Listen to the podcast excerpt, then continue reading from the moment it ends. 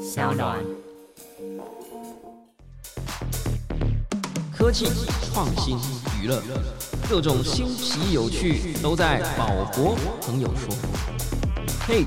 你听宝博朋友说了吗？Hello，欢迎来到宝博朋友说，我是葛如君宝博士。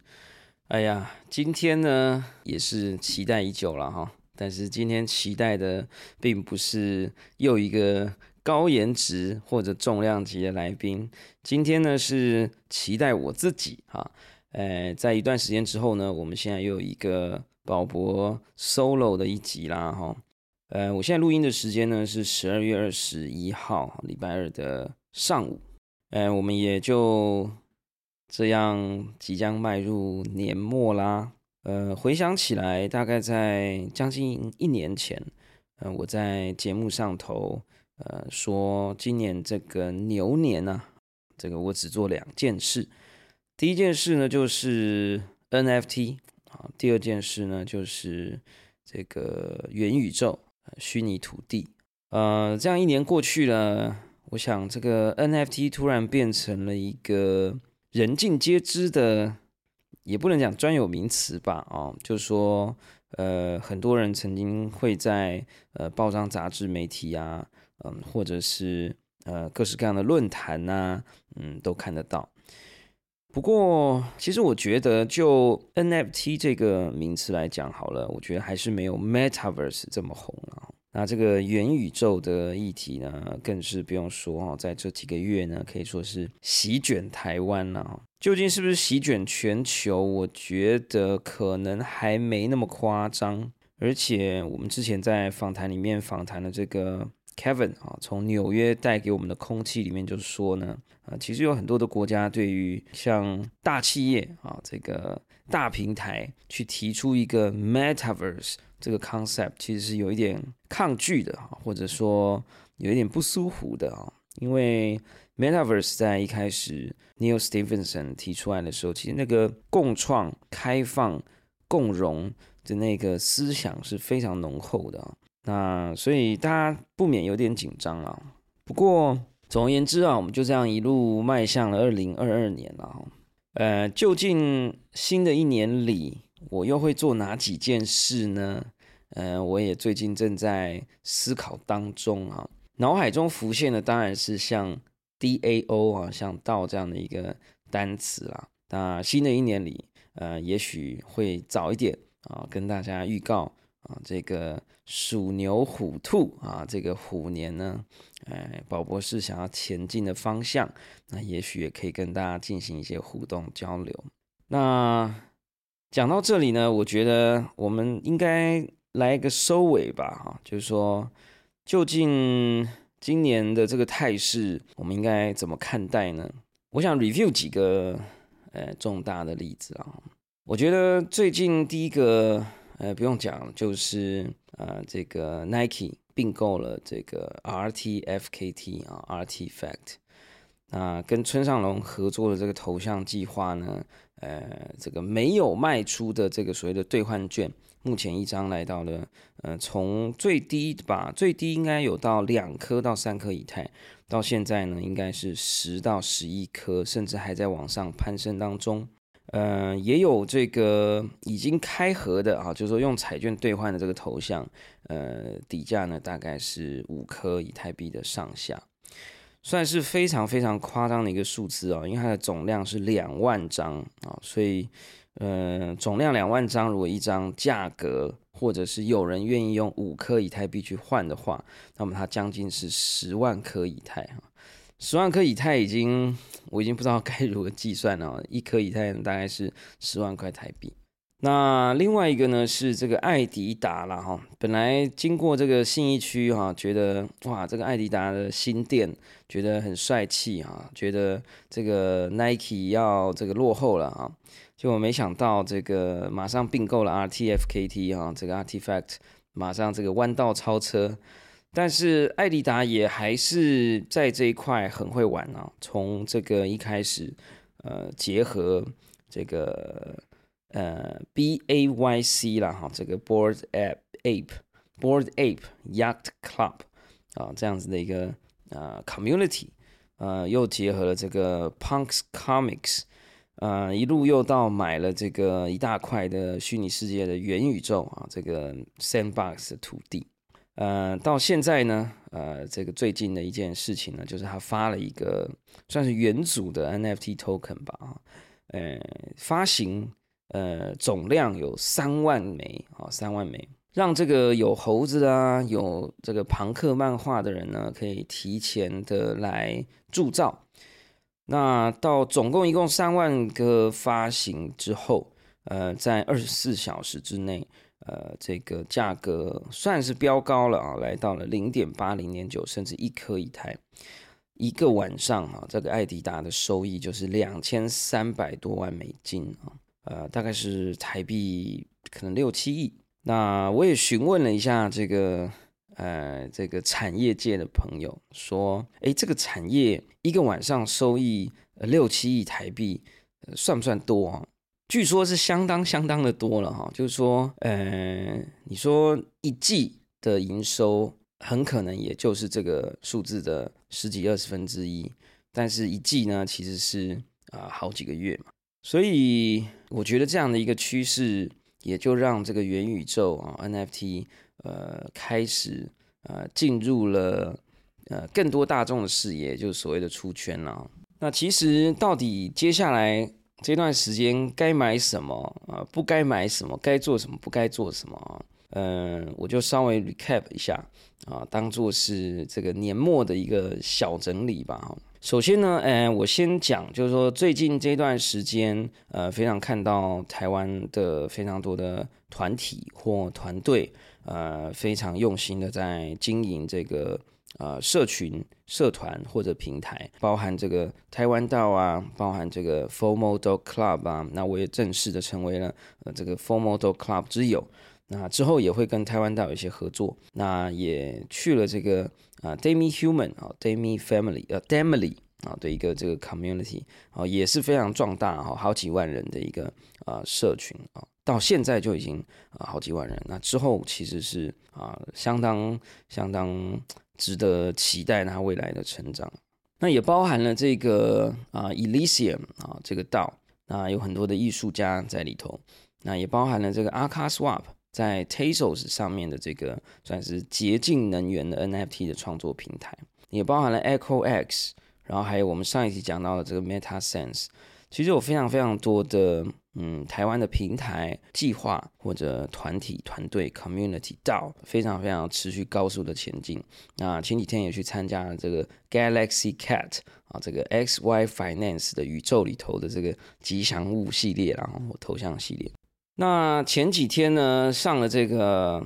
f o r Model Club 的算是狗王吧啊，这个 Raymond 跟 Ryan 的一个。算是线上闲聊，就聊到了，就说，哎，为什么我去买艾迪达了的这个 NFT，而且是呃，这个睡饱了以后呢，啊，去二级市场上面收？呃，我觉得很简单啦。其实原因我一直在强调，就是情怀这两个字啊。之前我一直说呢，你不管买币啊，买 NFT，你就是把爱放进去。那我觉得现在呢，越来越具体的觉得，这个把爱放进去的这个行为呢，有一点。情怀的成分，那我相信这是两个非常大不同的派别啊。像呃这个双 R，他们就是非常的，我觉得他们也不是没有情怀，就是说他们比我更加聪明，而且比我更加的呃敏锐的去观察跟监测很多的市场的状态数据，跟它背后的这个经济模型。那有时候我觉得头脑稍微比较简单一点哈，就是我其实反而是呃用感性在做感觉啦，所以有时候哎感觉这个东西 hold 不住，哎感觉这个东西不够喜欢，那我可能就会放掉它。那感觉这个东西不错，但是到底究竟能干嘛，不是很确定，呃，也许就还是买了。比如说像艾迪达，我在这个在对谈里面，我就跟他们讲说，其实艾迪达，你说问我为什么买？他们说很多人买，所以他们就觉得这个比较反其道而行。那这个我说我也不能说跟风吧，我就觉得说这个艾迪达这个全世界最大的几个运动品牌底下有这么多的明星球星，呃，然后他又出了这些联名的这个上衣啊，这个裤子啊，这个各式各样的这个配件，跟 Crypto World 的这些 IP 合作，然后你有了这个 NFT 呢，你可能在一两年内，我根本也不知道什么时间点啊，好像可以去换个衣服，呃，我我后来才知道没有鞋子了。那我觉得 OK 啊，可以啊，而且我就光想到我拿了这个 NFT 到这个全世界的啊这个艾迪达的这个门店啊，这个用这手机记录一下，哎，去换兑换一些这个酷炫商品，说不定旁边找个更衣室就给它换起来，我觉得很嗨啊啊！那光这个嗨呢，我就决定还是就买了。所以我觉得，嗯，在某一些项目上面，我是没有那么理性的。但是有时候这种情怀呢，也确实给我带来了很多好处，包含二零一七年、一八年那时候去买 Crypto Kitties。你问我说这个东西能干嘛，我也不知道啊。我就觉得有猫就推很可爱，啊而且我觉得，呃，我你今天我自己也算是在设计学院里头教课，呃，虽然我是个阿仔。但你今天叫我去画，或者是我今天要找人去画，我要画出这么可爱的这个 Crypto Kitties 这个加密猫咪，我可能也做不到，而且他们也做的非常的完整又很有趣，我觉得 OK fine，这个可以支持一下。所以我觉得一向就是这种精神。那前几天呢，我也非常的不胜唏嘘啊，就是说被一个情怀的结果给吓到了。就是在之前呢，我参与了一个在 Mirror 啊这个平台呢，很推荐大家去研究一下哈，M I R R O R 点 X Y Z，这是一个我觉得是算链上群众募资的平台，加上这个 articles 就是文章的撰写，所以它有点像是 Medium 加泽泽吧哈，那非常非常有意思啊！我最近有一个活动呢，也靠这个稍微做了一点呃募资。啊，也非常成功了，非常感谢很多很多超过五十位朋友的这个参与啊。那在这个平台上面呢，之前有一群这个以太坊的算早期受益者吧，哈，或者是粉丝啦，或者是中间人士啊，他们就聚集在一起说要拍一部这个以太坊的这个 Ethereum 的纪录片，那就用这个 Mirror 点 X Y Z 呢就开始做了募款，那募了应该有超过一千三百多颗以太币吧。那里面呢，就是你你你赞助了以后，你就会拿到一些 NFT 当做奖励，还有一些 token。那当时我拿到的是一个 People Pleaser 啊，一个非常知名的一个算台湾裔，呃，应该还是中文还算流利的啊，就是说在美国念书跟工作的一个呃非常棒的一个设计师，他设计出来的 NFT 之外呢，你还拿到了一千颗的这个 Infinity 的这个 token。那你其实根本你就投了大概一颗以太吧，那大概有全世界不到一千个人去买这个一颗以太的，也不能讲买，就说赞助，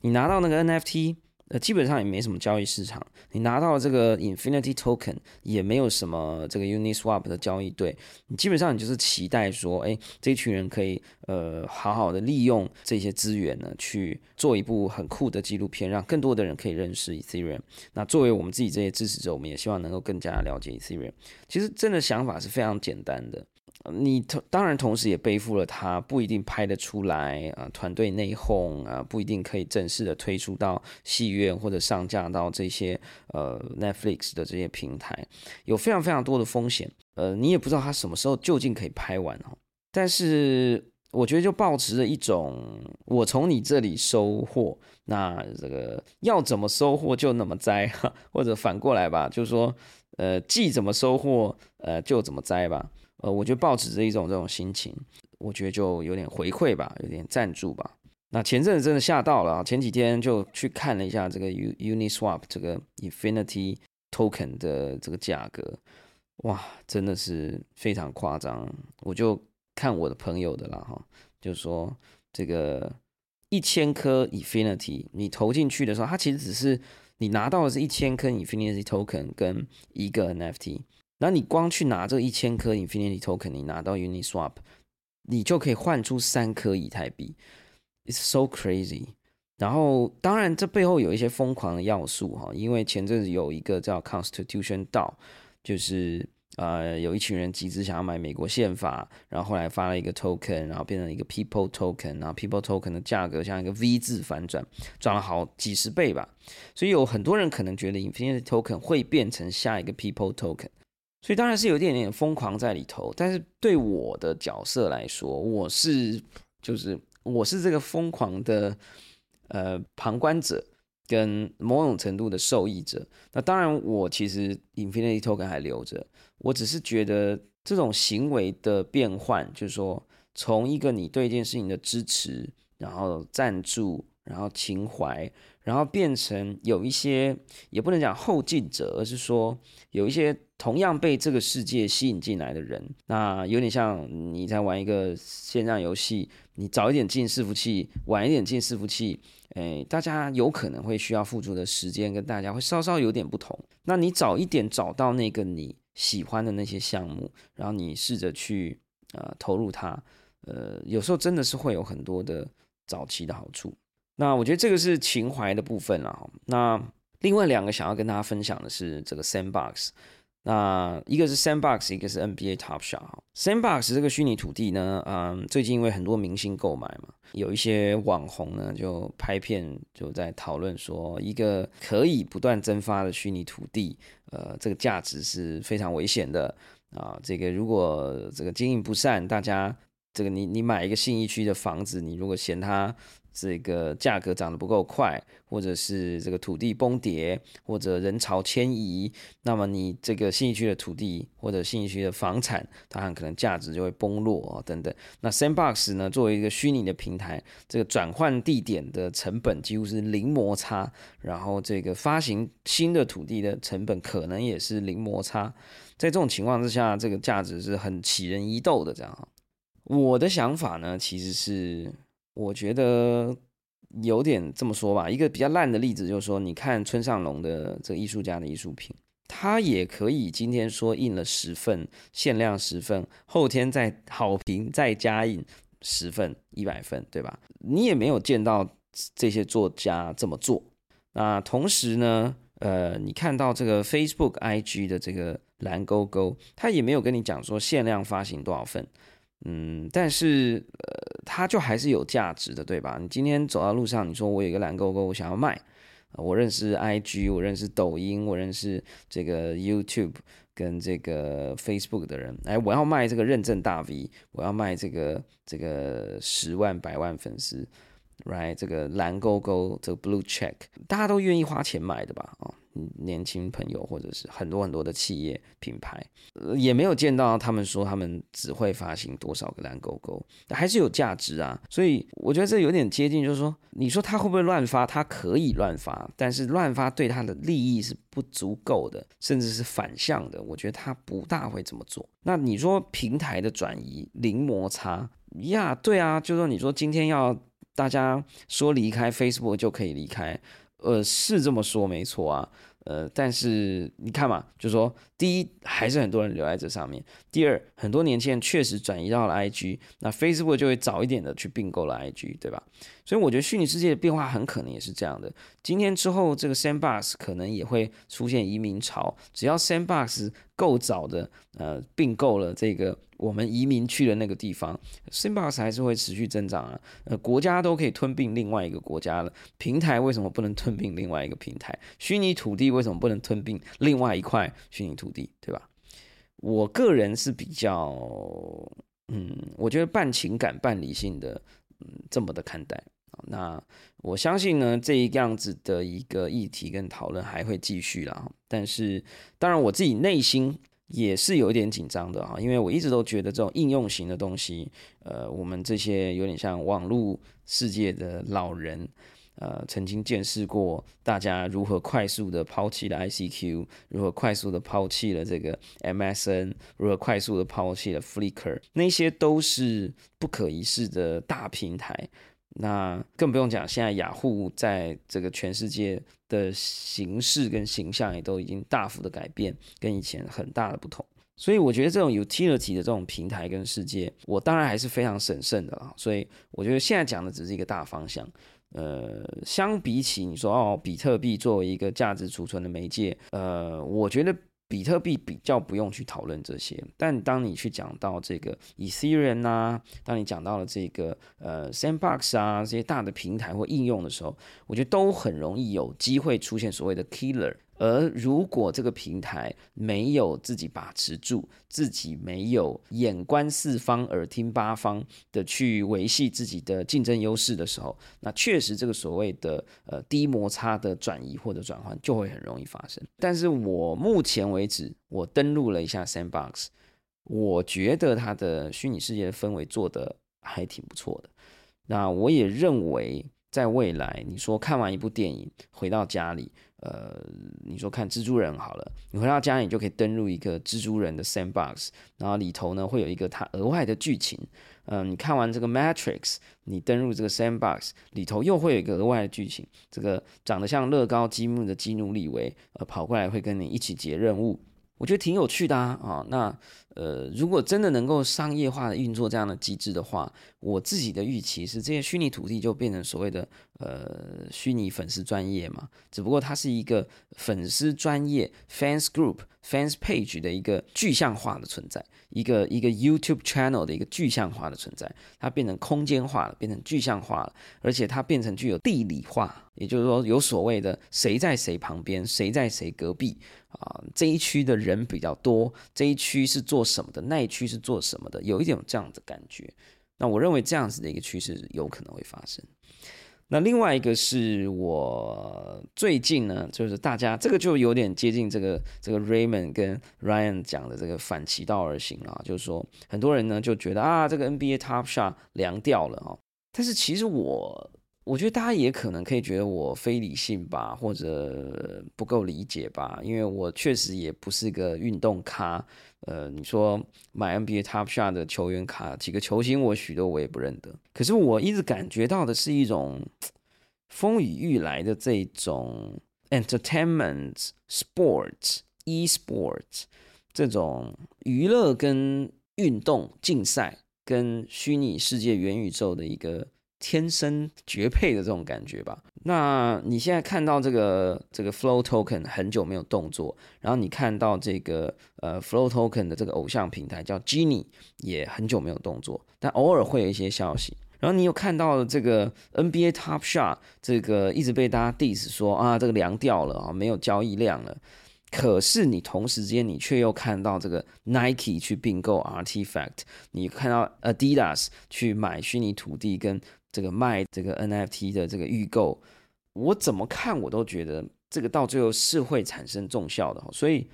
这一段时间呢，其实我反而是非常稳定、持续的输入到这个 NBA Top Shot。的这个算是球员 moment 的的的收藏吧，也因此认识很多球队跟球员了。你如果问我，我觉得人类世界在五十到一百年之间，你说比特币或者以太坊会不会消失？我觉得是不无可能的哈，但区块链是不会不见的。然后呢，我觉得皮卡丘也不会不见的啊，就是所谓的文化 IP。然后呢，我觉得 NBA 也是不会不见的啊，我觉得 NBA 会不见的几率实在太低了。然后你说 NBA 不会用这种方式跟大家一起玩的几率也实在太低了啊。所以呀，我觉得这种所谓的收藏性，哦我觉得所谓的这种 fandom，就是这种所谓的呃偶像，不能讲崇拜，就是说偶像追随。呃，这种收集性跟这种竞赛运动，我觉得有很多东西是不会不见的。所以我觉得对我来讲呢，我一直在最近这段时间呢，就会或者说不定是一直啦，就会把我的情怀跟爱呢放到这个。当你问你自己说五十年或一百年，你觉得会不会不见的东西？那我认为 Damian Hurst 可能不会不见，然后 NBA Top Shot，NBA 可能不会不见，皮卡丘可能不会不见。People，嗯，我觉得他至少一定是在历史上记下一笔了。OK，所以我觉得大家可以试着用这样的一个角度去衡量吧。哦，那嗯，所以希望有机会呢，再跟大家多聊了。那这个最近呢，还有另外一个算是新的 buzzword 吧。那大家就拭目以待了哦，叫 Web Three 啊。那我觉得很简短的跟大家 recap 一下关于 Web Three 跟这个所谓 Web 三点零哈，跟这个这个元宇宙的几个 buzzword 的一个，虽然我一直在推广，就是说这个也不能讲匡正视听啦，就是搞清楚它的几个元素。呃，我先讲元宇宙吧，就是说元宇宙呢，我觉得要记得几件事啊。第一个，呃，它需要有一个共通的数据层，所以让 A 公司、B 公司不用互相信赖，他们的数据、道具、资料、金钱可以互通。呃，同时呢，呃，它也应该要具备所谓的共创跟可编程的要素。啊那这个其实也是在溃学啊 s n e i l Stephenson 的这个 Snow Crash 里头，他一直就是这么说的。你看到没有的东西，你可以自己写程式把它写出来。那第三个是我认为未来元宇宙它不会只是这个 VR，也不会只是一个 application。我觉得真正的终极目标是把你电脑荧幕上面所有的每一个 pixel 都变成是这个 3D 引擎所算出来的内容，不管是文字，不管是表格，不管是浏览器，都是在一个游戏里头。呃，所以游戏跟你的工作跟你的生活是完全串联在一起。我觉得这个也符合了现在的 NFT，呃，就像一款大型的游戏啊。我觉得这个是我认为的元宇宙，哎，就差不多就这样。那 Web 三点零也是一个新的 buzzword 嘛。那我觉得非常有意思，很多人说这是历史上最伟大的 rebranding 啊。你讲区块链，你讲 crypto，你讲 Bitcoin，你讲 Ethereum，你讲 NFT，很多人都觉得这个是化外之地，多有批评啊。但你一旦讲说这是一个 Web 三点零啊，你说就是从二点零进化到三点，哎，大家突然间就可以接受了。那我们应该如何很简单的解释或者理解？我自己的版本是这样的，就是 Web 一点零呢是单向的啊，就是公司架一个网站给你看，哎，这就一点零嘛，单向的，你就单方向的接收到讯息，它单方向的把讯息告诉你。Web 二点零就是哎，大家可以彼此的双向互动，哎，我看到你的东西，我可以留言啊，你又可以再依据我的留言又再做一些回复啊，你可以。按赞，你可以怎么样写文章互动，比较有点社群社交双向互动的概念，就 Web 二点零。我觉得三点零是什么呢？我觉得三点零就是还是能互动啊，而且会互动的更频繁，但是每一次的互动当中呢，都会多一点点钱或所谓的经济价值或经济的诱因。所以那个二加一的那个一，我认为那一个。就不是第三者，或者说你可以说那个第三者是一个 economy，它可能是一个 community，它可能是一个 DAO，它可能是一个 token，它可能是一个一个群体，而这个群体呢，内部是有它自己的经济价值跟经济体系的，所以呢，我们之间的互动跟这个经济体系变得有关系了。我可能发文啊，比如说最近很红的这个 Monaco，你发文，你更新你的头像，你可以赚到一点币，你可以赚到一点钱。那这样子的一种经济模型的互动，以前你说啊，这个微信啊，你说 Line 啊，它也可以做啊，但它会很容易这个会有不好控制的问题比如说被大家撸了太多点数出来啊，呃，或者是这个人跟人之间很难有所谓的点数交换的问题啊，等等的。可是到了虚拟世界，这个所谓的经济体的承载。物哦，就是这个所谓的 token，不管是 non fungible 或 fungible 啊，这个一般的代币或者是非同质的代币，就所谓 NFT，它本身它的交换性跟移动还有编程，它就是原生存在的。你看，我现在想要把我的赖点数给别人，I don't know，或者全家点数给别人，可以吗？好，好像可以了。但是我觉得原始的世界里头，在做这些事情的时候，它有很多的。规范规定啊，你要把这个长荣的点数换成你的赖点数，哇，那个也许可以，但是那个过程相当的痛苦。你如果换过的话，大家就知道我在讲什么。所以呢，我觉得 Web 三点零呢，呃，大家就可以非常轻易的这么来理解吧。我觉得目前十二月份啊，二零二一年十二月份，我的理解的版本是这样。那如果你有新的理解，欢迎告诉我们。那最后啦，哈，因为这个世界推进的很快，有很多新的听众，有很多新的玩家加入进来。那我觉得我还是要宣读一下 几个希望大家可以小心的地方。呃，首先呢，呃，我先给大家讲一下这个算是地表上拥有最多蓝筹 NFT 的人啊之一啊，这个叫 Well Shark 给 NFT 创作者的财富管理手册。他曾经在这个我看看，呃，二零二一年的三月份，在那个时候呢，即将进入 NFT 之下的时候，他就做了非常多的提醒啊。首先呢，他提出一件事情，就是说，你千万不要成为，呃，你跟着 NFT 一起成长，你买入更多的 NFT，但是在某个市场进入一个疯狂重整的时候，你等同于失去了一切，因为你很多的 NFT 可能呈现出了它真正的价值，而那个价值很可能是没有价值，那你就会成为那个失去一切的人。所以他希望能够提醒啊，第一点，如果你真的在 NFT 的世界上面，有了一些额外的收入，第一个要务就是还清你的债务啊，就是说你如果有卡费啊，你如果有学贷，你如果有房贷啊，你第一优先的来这个早期的清除你的这个房贷或者贷款，我觉得这是第一个啊，或者是房贷也许很长啦哈，也许法币法币会不断的这个假设有通膨问题存在好了，当然房贷可以缓一点还，但是你的这个卡费啊、卡债啊。呃，或者是学贷啊，我觉得可以优先的把它偿还掉。那这也是我们经常在推特上面看到的啊。因为哪一个创作者说啊，我总算还清了我的学贷。第二点呢，就是未雨绸缪吧。我觉得他这个讲的非常好。他说呢，你需要持续累积。啊，这个能够让你度过至少六个月投资寒冬的资金，确保日常的支出没有问题，包含你的租金啊、食物啊，还有一些相关日常的开销，这是很重要的。而且永远不要去动用这笔资金哈，永远哈，也讲的非常的这个深刻提醒。呃，第三点呢，投资你自己，你的第一笔应该要投资在你自己的身上，更好的工具，更丰富的知识，投资你的心理健康，健身房的会员，壮大你的身心灵。他说这些东西呢是不太会被这个 rock pull 的啊，就是不太可能被从你身上拿走的，那也是会永远帮助你的事物啊。那我有没有去健身房呢？我有试过哈，但是因为疫情的关系，我就中断了。但是关于投资我自己这件事情，我觉得我是非常非常认同的啊，就千万不要忘记投资你自己，呃，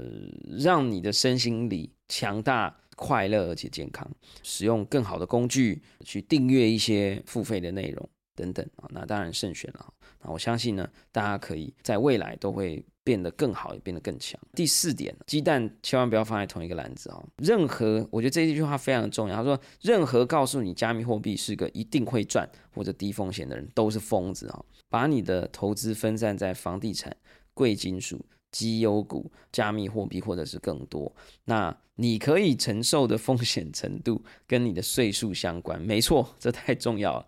所以，如果我的听众朋友里面有人是大学生，拜托，好不好？就是我们没有觉得年轻是个问题，我们非常觉得年轻非常的棒，而且你能够花更多的力气在研究。但是因为你的风险承担能力相对的比较低，所以你的投资要更加的分散。所以呢，你能够或应该放到 NFT 或虚拟世界来的比例，应该要是更低的。那当然，如果你想过，你做了一些决定，我没有办法影响你，你的父母可能也影响不了你。但是我。就是会个人建议，就是一定要非常的小心。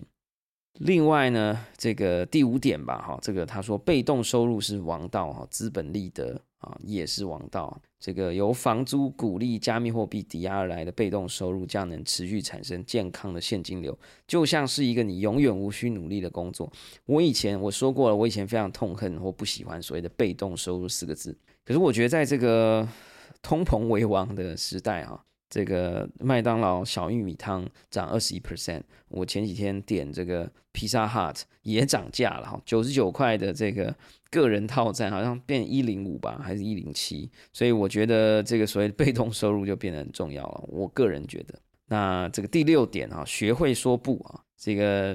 忽然之间，所有的人都会告诉你说：“哦，这个什么东西很棒啊，什么东西的这个新的 idea，你的朋友都会告诉你说，这个会是这个 Web 三 世界里头的这个新的革命。这个哪一个头像的计划？他跟他朋友在进行啊，这个要找你一起加入。他说学会说不啊，拒绝九成那些朝你飞来的投资机会。我觉得这一点，我希望我做的还不错啊。那当然，这个是需要一些认识跟决心啊。”那最后一点啊，就是第七点啊，就结论啊。其实它总共是八点啊，就把它刚刚一开头加进去啊，就是第七点，就是说财富教育呢，财务教育并不如大家想象的那样困难，或者有什么高深的技术，不要被吓到了。适当的财务规划或者学习财务的管理的精神或者概念，将可以给予你一生平静的心灵哈。那他最后再次提醒啊，Don't be that guy who had it。And then lost it at all 啊，就是不要成为呃曾经拥有但最后失去一切的那个家伙，就包含你曾经拥有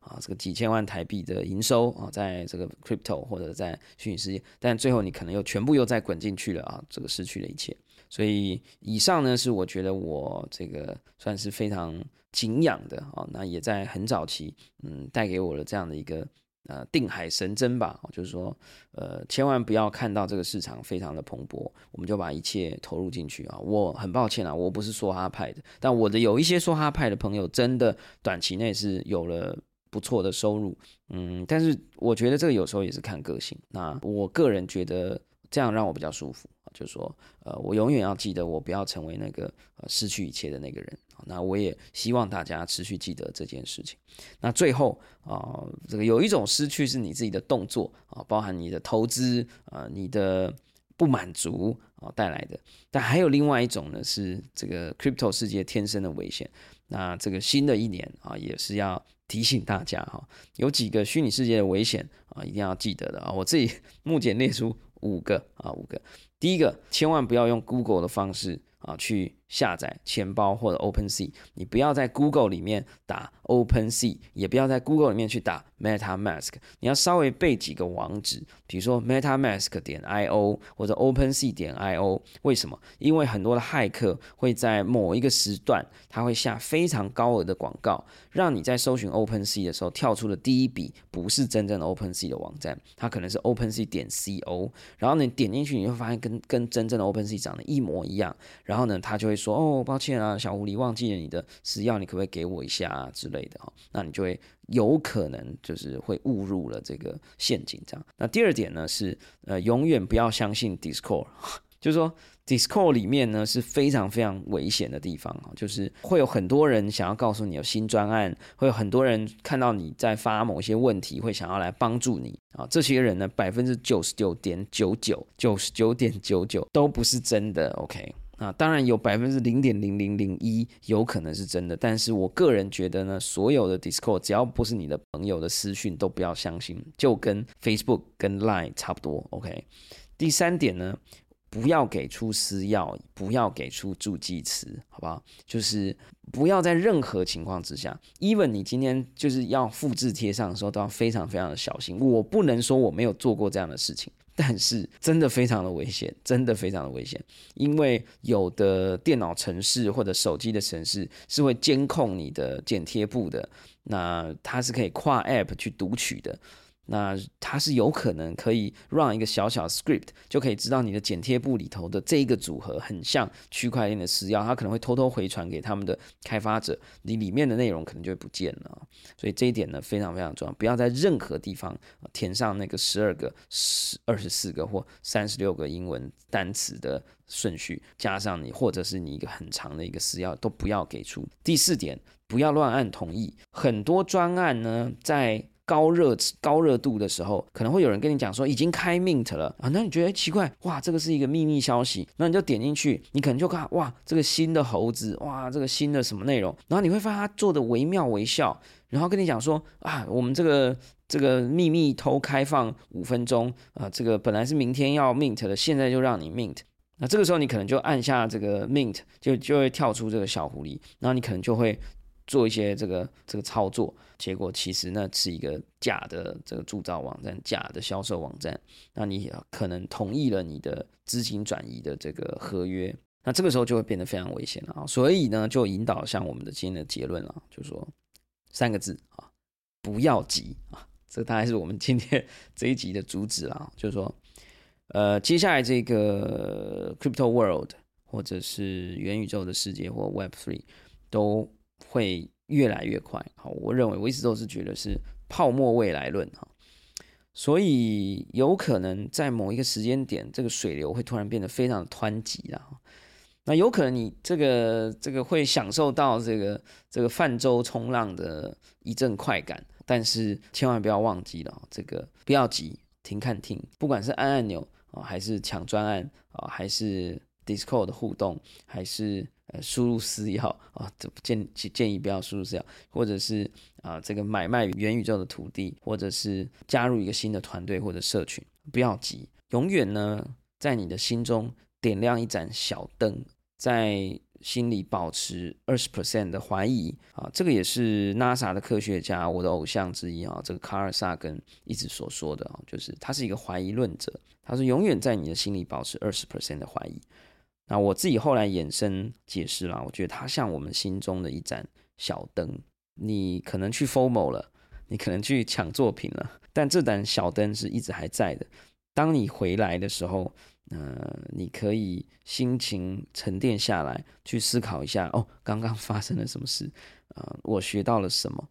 然后这一切都是真的吗？这一切都是对的吗？这一切还会发展下去，会持续吗？在你的心中点亮一盏小灯啊！这盏小灯呢，将会保护你啊，守护你，度过这个疯狂的这个时代。那也希望呢，大家能够在进入新的一年啊，二零二二年的时候，能够找到自己真心喜欢、真心喜爱的项目，真心觉得有趣的啊，新的平台、新的服务啊，或者新的内容，用一些你的爱与情怀啊，去关注它，去帮助它，那呃，持续的创造。那么我相信呢，大家都能够有非常美好的收获。好啦，呃，我们今天的内容节目呢，呃。一样仅供参考了哈。如果有投资的行为呢，应该要独立判断。感谢大家收听今天的宝博朋友说，我是葛如君宝博士。如果你喜欢我们的节目，欢迎点选订阅，下一集会自动送上给你哦。不论你是在 Apple Podcast、Spotify、s o u n YouTube 或者其他平台听到我们的节目，